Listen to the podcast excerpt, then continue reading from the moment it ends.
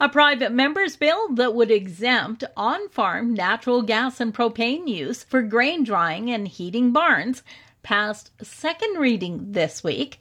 APAS President Todd Lewis says it's been a long, hard lobby effort, and it's nice to see it finally getting some traction. The big part of the carbon pricing model right now is that uh, it's an escalating escalating number. Uh, I believe now we're at thirty dollars a ton. Uh, you know, so it's gone up from ten to twenty to thirty, and uh, by the year 2030, it's going to be all the way up to 170 dollars a ton. And in years that we have wet falls, uh, this fall was pretty good example of a, of a year where there wasn't a lot of grain drying done because we had nice weather. But you know, if we have falls like we did in uh, 20, 2019, you can, you know, we we had a lot of crop that was left out. Uh, majority of the crop in, in a lot of areas of the province was taken off in, in bad condition, too wet.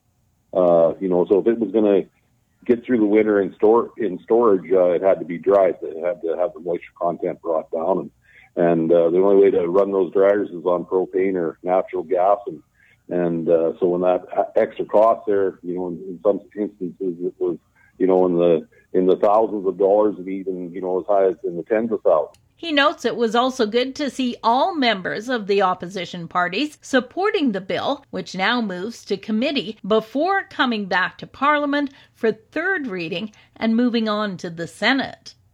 Grain Growers of Canada Chair Andre Harp says the bill is desperately needed for Canada's grain industry.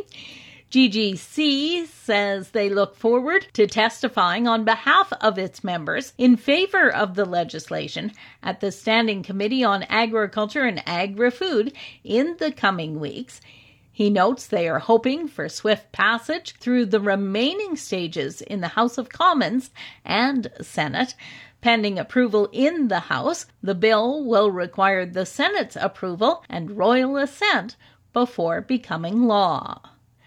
Federal Agriculture Minister Marie Claude Bibeau had some added news on the issue for participants during the Canadian Federation of Agriculture AGM yesterday. Our government is committed to new rebates for on farm fuel use, such as grain drying, in order to both support our food producers and also encourage new investment in sustainable technologies that go beyond existing exemptions for farm fuels and rebates for greenhouses.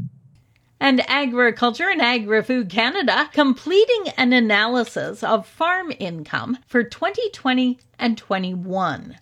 The results showed that Canadian farm income and the value of farms is expected to be at an all time high. Federal Agriculture Minister Marie Claude Bibeau sharing the results while speaking at the annual CFA meeting yesterday. The growth in farm income shows that the sector is weathering these disruptions well and adjusting farming decisions accordingly.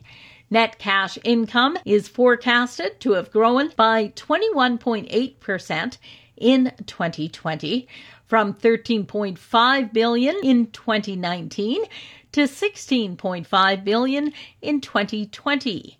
The grain sector had a very strong year, contributing to an 11.9% increase in overall crop receipts.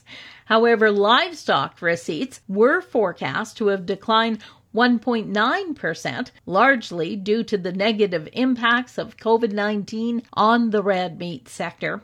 For Golden West, I'm Glendalee Allen Vossler.